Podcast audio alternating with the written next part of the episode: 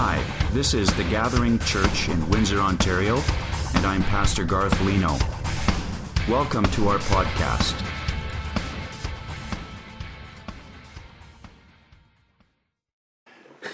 Well, this morning we begin a new series of sermons on the life of Daniel, who I think is one of the most fascinating characters in all of the Old Testament.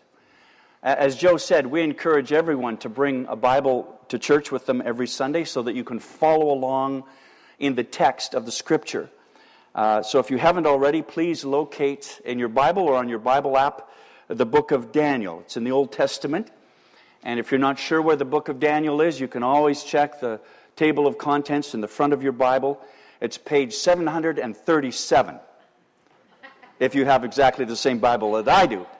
Uh, but the book of Daniel is our text this morning. And while you hunt for that, the first chapter of Daniel, let me just say that as, as Daniel's story opens, the Babylonian army is invading Israel. Life as they knew it had come to a standstill. Everything was about to change for Israel and Judah, and, and not for the better. For over 20 years, the prophet Jeremiah had been pleading. He'd been pleading with the citizens of Judah and the city of Jerusalem to repent of their sins and turn back to God once again. Jeremiah just kept repeating his plea for these folks to repent. And if they refused, he predicted that they would be captured by Babylon and spend 70 years in captivity. And that's exactly what happened. Judah had turned a deaf ear. They refused to obey God. They absolutely refused to listen to the prophets that he had sent. And now Daniel is writing as a witness to the invasion of the Babylonians. So, as we dig a little deeper this morning, the first thing we see in our text, Daniel chapter 1, is the king's plan.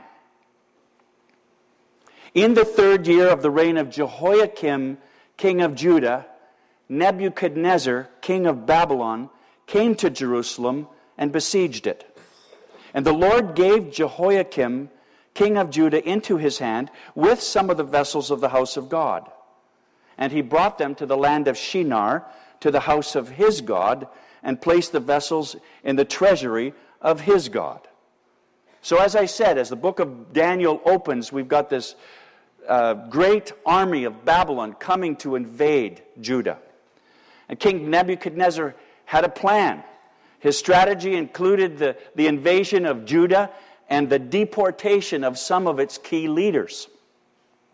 His plan, which became known simply as the Babylonian exile, was, was actually the result of God's judgment upon the nation. Uh, way back in Leviticus chapter 26, the Lord threatened his people with exile if they didn't uh, live up to the terms of the covenant that he had made with them on Mount Sinai in Deuteronomy chapter 4.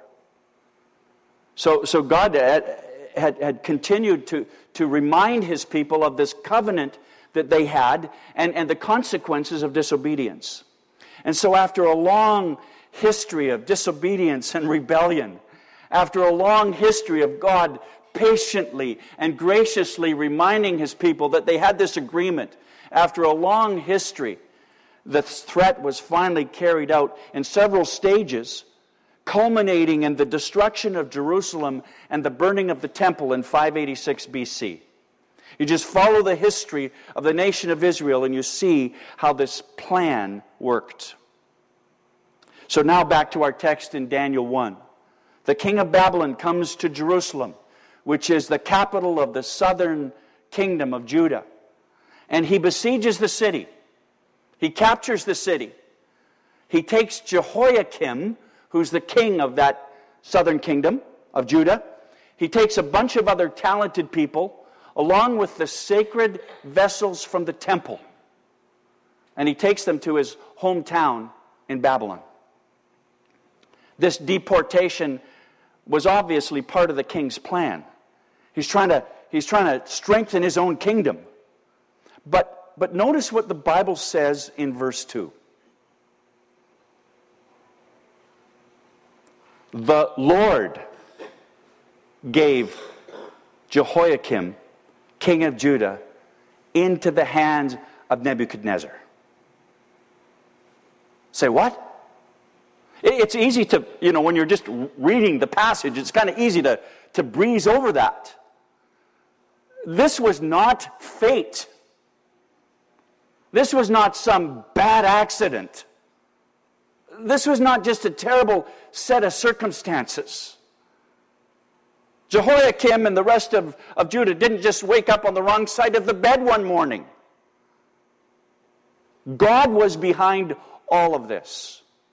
The Lord delivered Jehoiakim into the hand of Nebuchadnezzar. This is a key theme that we will see surface again and again in the book of Daniel. It's a theme that, that, that, that Daniel will declare and proclaim over and over again that God is sovereign over the course of history, even over the lives of those who rebel against him. God is sovereign, God is in control. Do you believe that? Say to your neighbor, God is in control. Okay, now say it again like you really believe it. God is in control. He is. God is in control. He's, he's the master, sovereign, Lord of the universe. So, what happens next? Daniel chapter 1, verse 3. Then the king commanded Ashpenaz. Boy, Joe, aren't you glad I didn't ask you to read this passage? the king commanded Ashpenaz, his chief eunuch, to bring some of the people of Israel, both of the royal family and of the nobility, youths without blemish, of good appearance and skillful in all wisdom, endowed with knowledge, understanding learning, and competent to stand in the king's palace and to teach them the literature and language of the Chaldeans. So King Nebuchadnezzar decides that he is going to take the, the best and the brightest out of the land of Judah and, and deport them to Babylon. He takes the best and the brightest to advance his own purposes and his own kingdom.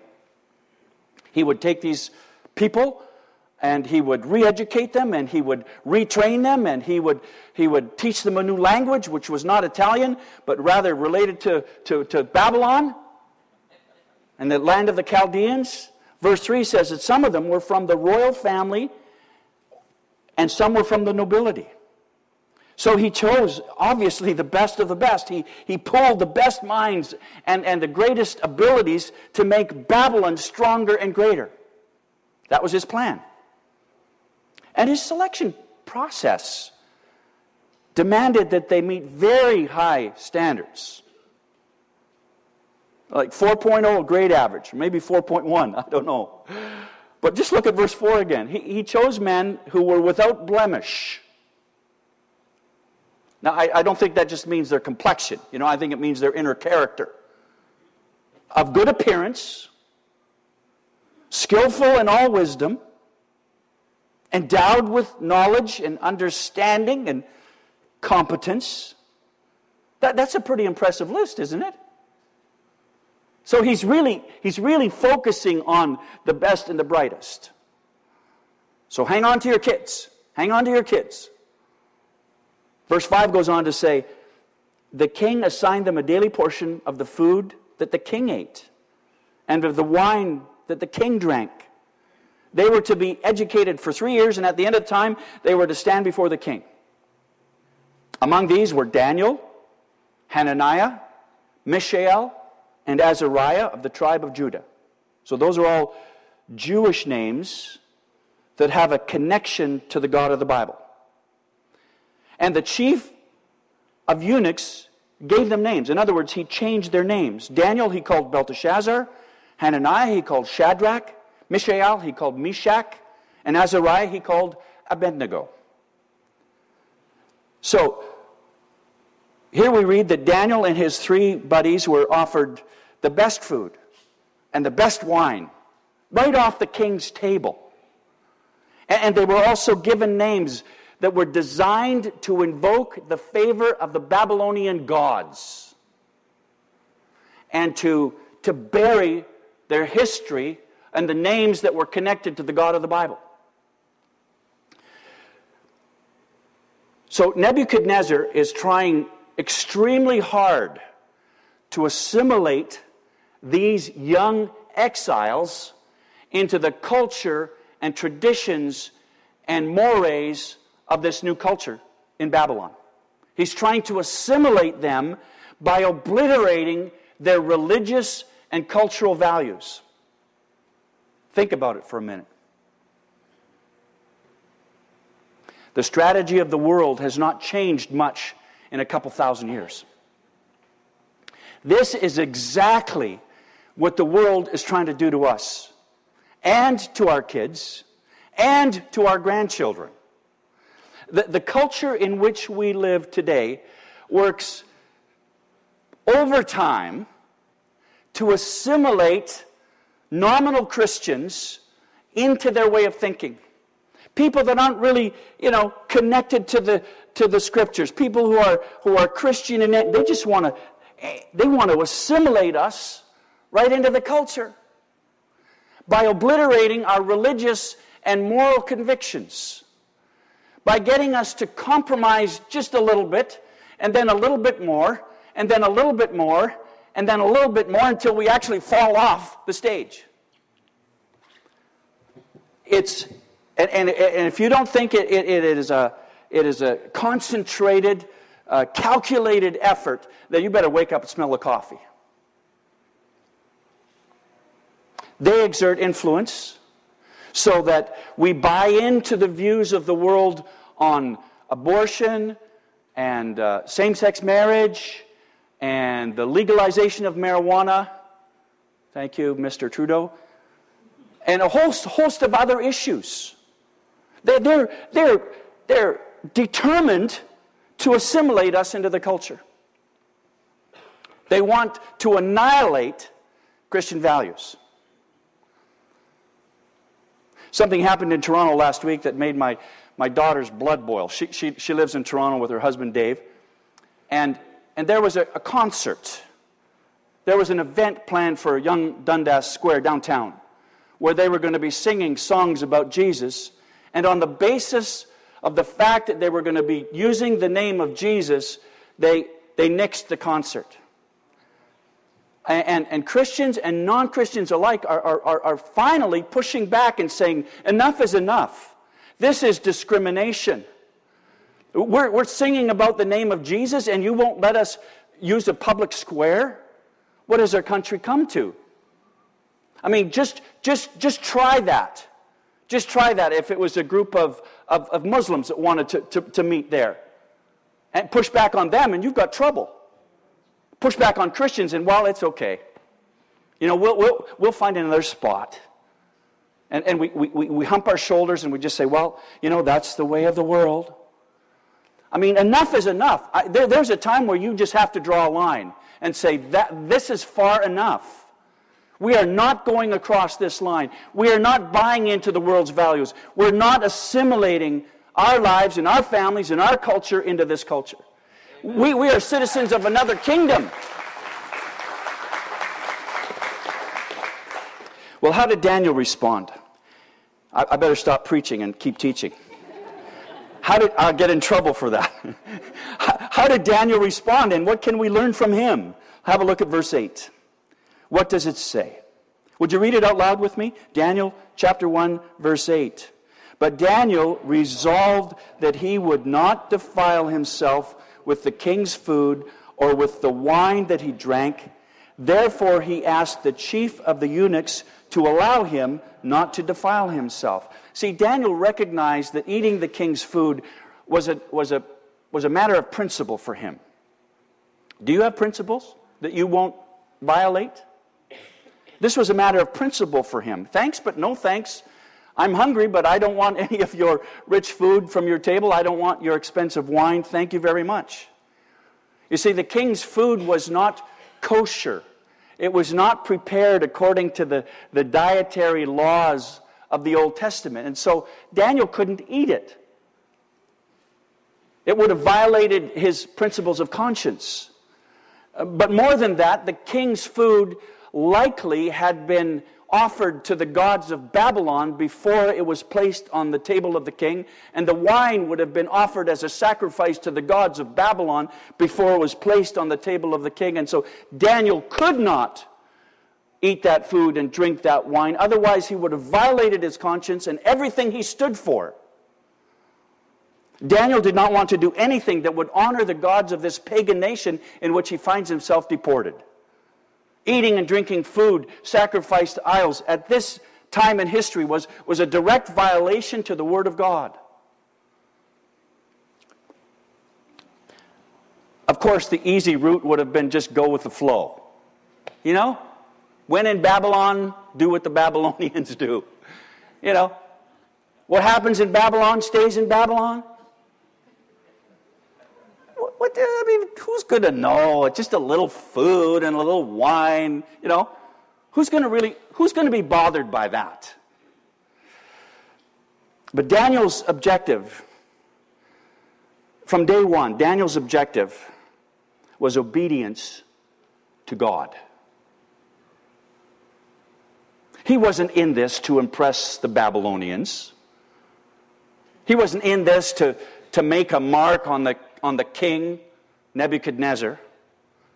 His primary priority was obedience, no matter what the cost. Not a bad example for us. Daniel and his friends, Shadrach, Meshach, and Abednego, they took a stand.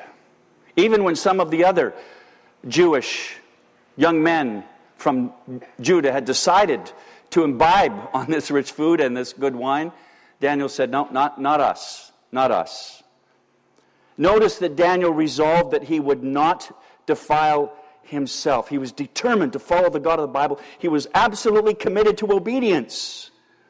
And I love the King James here. It says, Daniel purposed in his heart that he would not defile himself. He purposed in his heart. I tell you, we, we, we, get more purposeful about our football teams and our hockey teams than we get purposeful about obeying the Lord Jesus Christ. We get more excited about, about baseball and hockey and football and what's happening on the field than what's happening in the book. But he purposed in his heart. You see, living a life of distinction requires strong character and a determination to do the right thing. And I believe that Daniel is consistently and always pointing toward Jesus Christ, who lived the only perfect life of distinction, who always did everything perfectly right before God the Father. So Daniel is pointing us to Jesus even now. Daniel bound himself by a solemn resolution that he would keep his convictions. And like I said a moment ago, sometimes, somewhere, you just got to draw the line and say, I'm, That's it. I'm not stepping across this line. I take one more step of compromise and I'm going to I'm going to be sliding down that slippery slope so fast and so far that I'll never recover. And see, that's what happens. You start compromising on the little things and the bigger things get easier and easier to compromise on, don't they? Come on, you know it from experience. You compromise on one thing or two things, and then next week, number three, four, and five present themselves. You say, well, that's not so bad. Uh, a week later, six, seven, eight, nine, and ten, which are bigger than one, two, and three, present themselves. You say, oh, well, you know, it's 2015. After all, it's 2015. Where did we see that before? It's 2015 as if, as if we're supposed to just acquiesce and, and, and give everything up because it's 2015. Are you kidding me?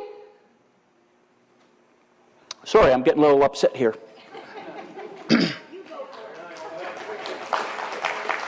Sometimes you just got to draw the line.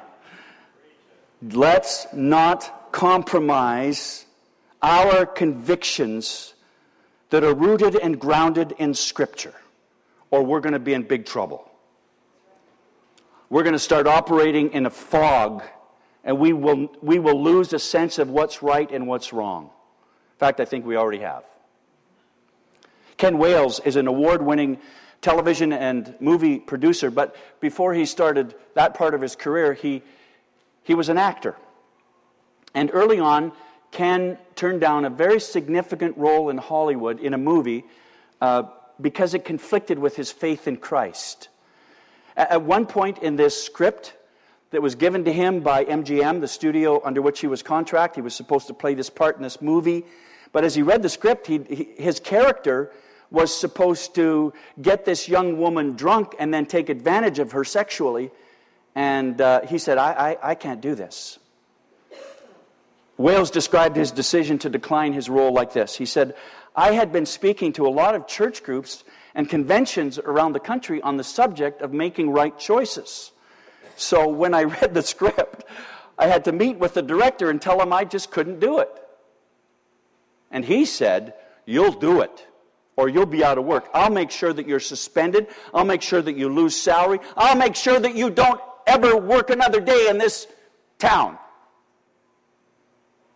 I told him he'd have to find someone else, and he literally threw me out of his office. well, what happened to Ken Wales? Ken Wales went on to produce award winning television series and films like Christie and East of Eden and the highly acclaimed movie Amazing Grace.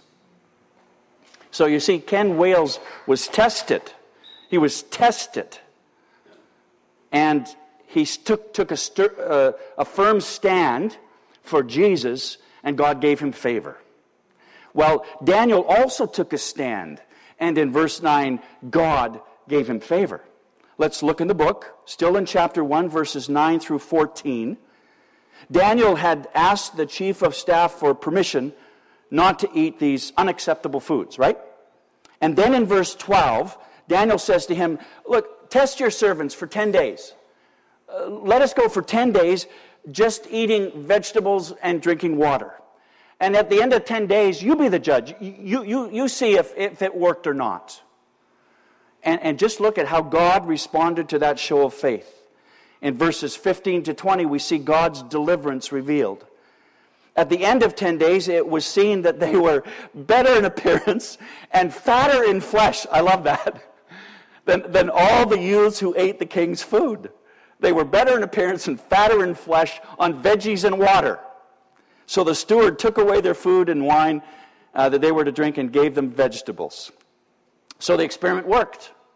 The experiment worked, and it showed that God blesses obedience. Amen? Daniel's life stayed firm because he was committed to purity and he was committed to obedience that flowed from the Word of God, and it gave him a foundation for living in a difficult culture. God's deliverance also led to greater blessing. Look at verse 17. As for these four youths, God gave them learning and skill in all literature and wisdom, and Daniel had understanding in all visions and dreams. At the end of the time, when the king had commanded that they should be brought in, the chief of the eunuchs brought them in before Nebuchadnezzar. And the king spoke with them, and among all of them, suggesting that there was a larger group, from which to choose. None of them was found like Daniel, Hananiah, Mishael, and Azariah, and therefore they stood before the king. And in every matter of wisdom and understanding, about which the king inquired of them, he found them ten times better than all the magicians and enchanters that were in all of his kingdom. Did you catch that? They were 10 times better than all the other advisors he had available to him. 10 times better. These Jewish kosher vegetarians that were existing on vegetables and water were 10 times better. And they because they refused to be assimilated into this pagan culture. We need, we need men and women today to take the same stand and refuse to be assimilated into a pagan culture. In every matter of wisdom and understanding, they were 10 times better. I like to be able to say that about myself, but that's far from the truth. Wouldn't it be great? 10 times better. TTB, 10 times better.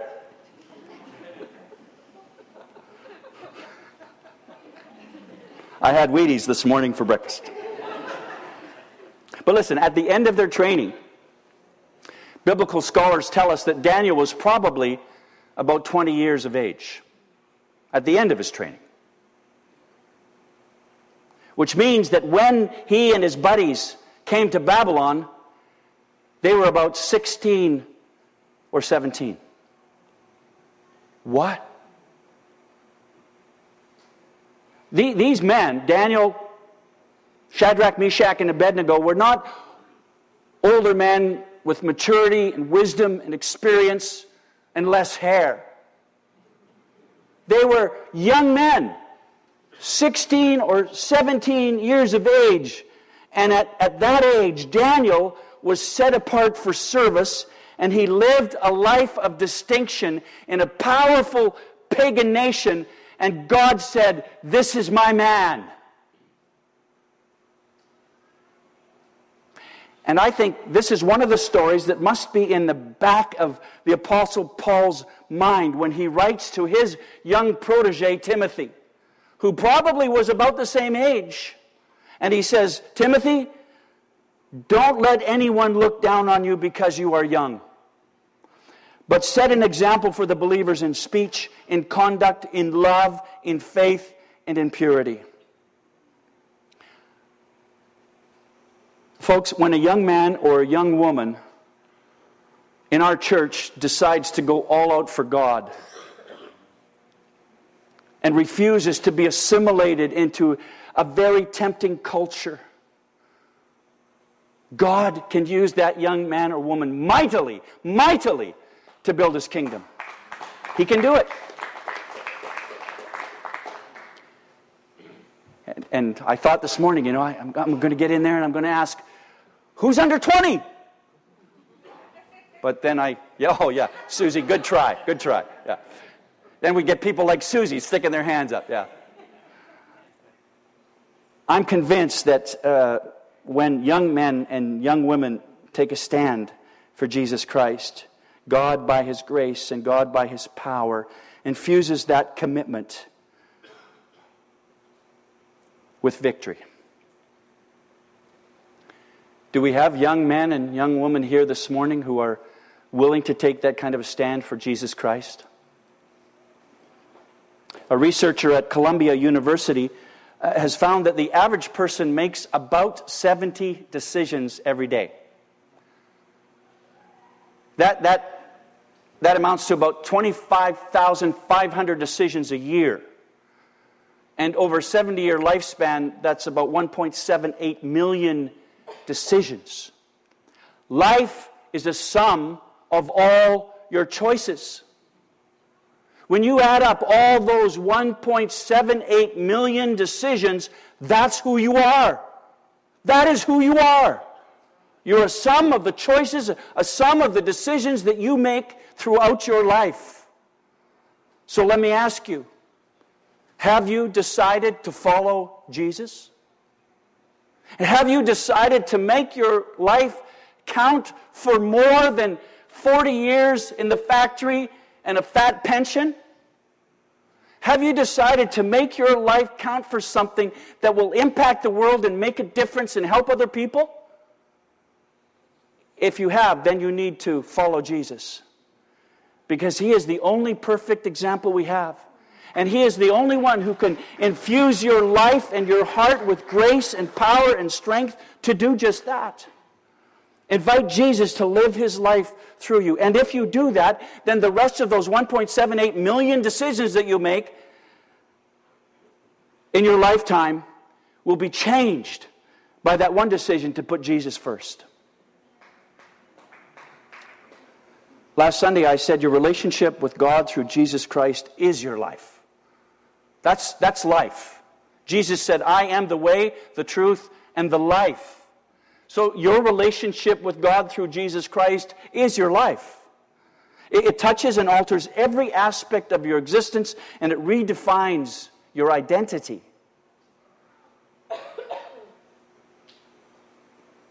You, you cannot live a life of distinction like Daniel did, or like Jesus did without faith in Christ.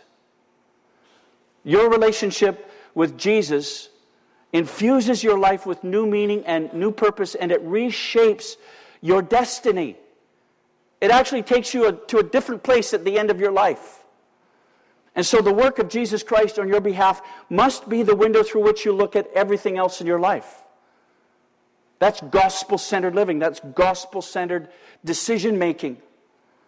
The work of Jesus Christ on your behalf must be the starting point for every decision in your life. Who you date needs to be determined by the principles of Scripture and the grace of God. Who you marry, where you go to school, what career you choose, how you spend your money, where you live, what house you buy, all of your choices put together will either create a life of distinction or a life of disgrace. So, what's it going to be? You can choose, like Daniel, to love God and obey God and honor God in every decision, or you can choose, like Demas, to love the world and disgrace the name of Jesus. What'll it be? Which way will you go? Whom will you follow? Where will you place your faith? Remember, Daniel made this resolution. He made a, a pledge, a promise that he would not defile himself. So, purpose in your heart today, afresh, to obey the word of God no matter what. No matter what the cost, no matter what the price. Don't compromise on your values or on Scripture. You say, Preacher, you have no idea the group that I that I work with in the factory, that I have to work with 40 hours. You have no idea what those men and those women talk like, what they live like, what they, how, how they think. Huh. Oh, I know. Because I used to be one of those people. So I know very well what they think and how they talk and how they try to influence you and how they push your buttons, Ed. Push, push, push. They know what buttons to press. I know about that. But I also know about this, and I choose this. I choose a life of distinction. Amen? I choose to go with God. I choose to follow Jesus and encourage you to do the same. The world says, you know, it's, it's okay now. It's 2015. It's okay to terminate the life of a baby in the womb. Nothing wrong with that. That's not really a human being anyway. The world says, you know, a little porn in modification, in, in, in, in, in modest proportions, can really spice, spice up your, your, your marriage and your, your sex life. So there's, there's really nothing wrong with watching a bit of porn. The world says same sex marriage is totally acceptable. In fact, it's normalized now. We've got it right in a curriculum in one of our provinces in Canada. So it's okay, it's perfectly acceptable. And it's 2015. And all of those societal pressures are chipping away, chipping away, chipping away, chipping away, chipping away, chipping away, chipping away at our resolve to live for God. Daniel made a choice. And I'm asking you this morning, I'm asking you to make the same choice.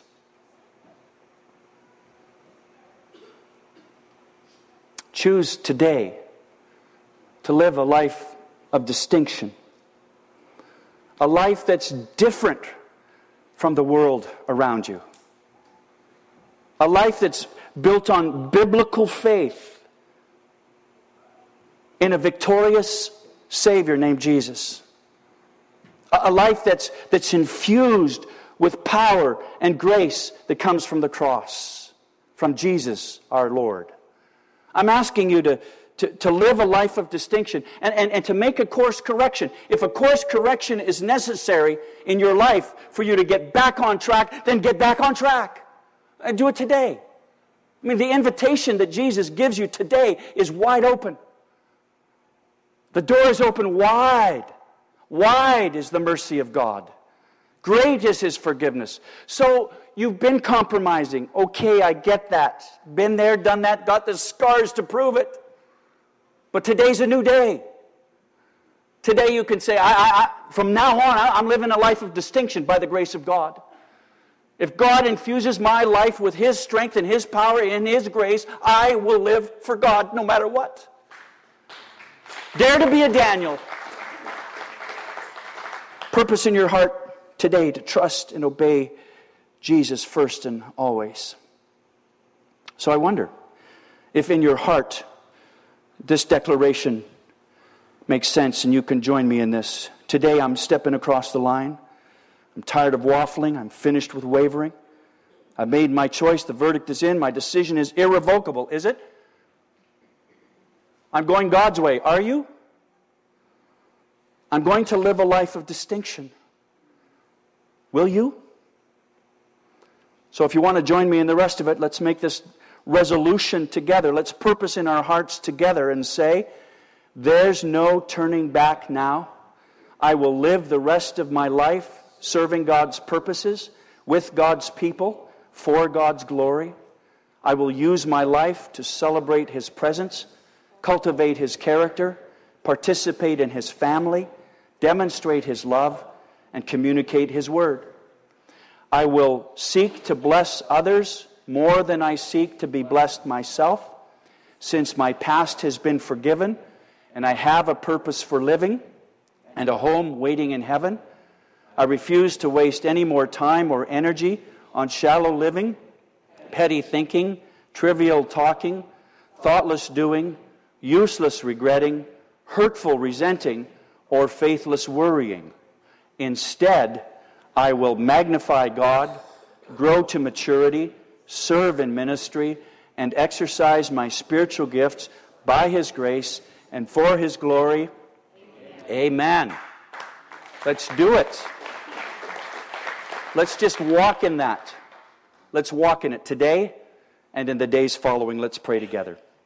Father, we thank you for this example in the life of Daniel and readily declare that, the, that his life just is pointing us to Jesus, who lived a perfectly submissive life to the will of the Father, who lived in reverent submission every day of his life.